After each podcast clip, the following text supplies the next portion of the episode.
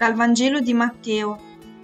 In quel tempo, salito su una barca, Gesù passò nell'altra riva e giunse nella sua città. Ed ecco, gli portavano un paralitico disteso sul letto. Gesù, vedendo la loro fede, disse al paralitico, Coraggio, figlio, ti sono perdonati i peccati. Allora alcuni scribi dissero fra sé, Costui bestemmia. Ma Gesù, conoscendo i loro pensieri, disse, perché pensate cose malvagie nel vostro cuore? Che cosa infatti è più facile?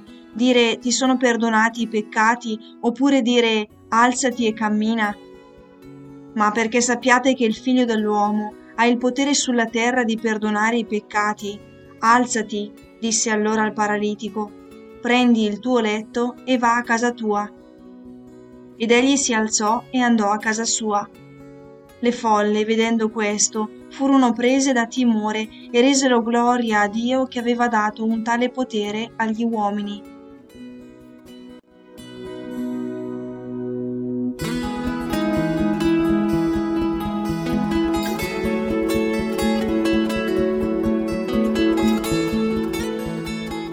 Quante volte anche noi pensiamo cose malvagie e Gesù ci dà una dimostrazione della sua potenza nella nostra vita per portarci sulla retta via, ma noi ci ostiniamo a non credere perché siamo attaccati alle nostre idee.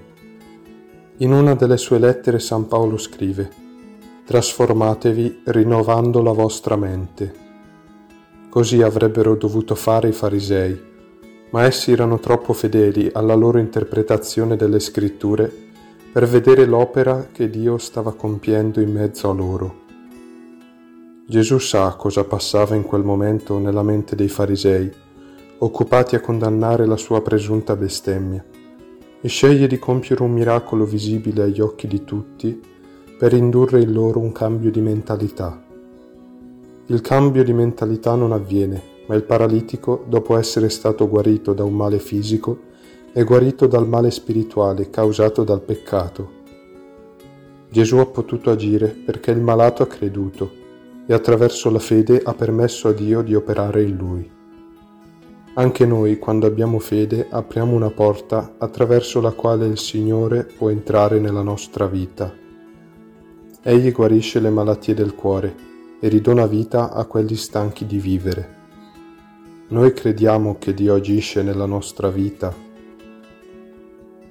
Spirito Santo, donaci la fede.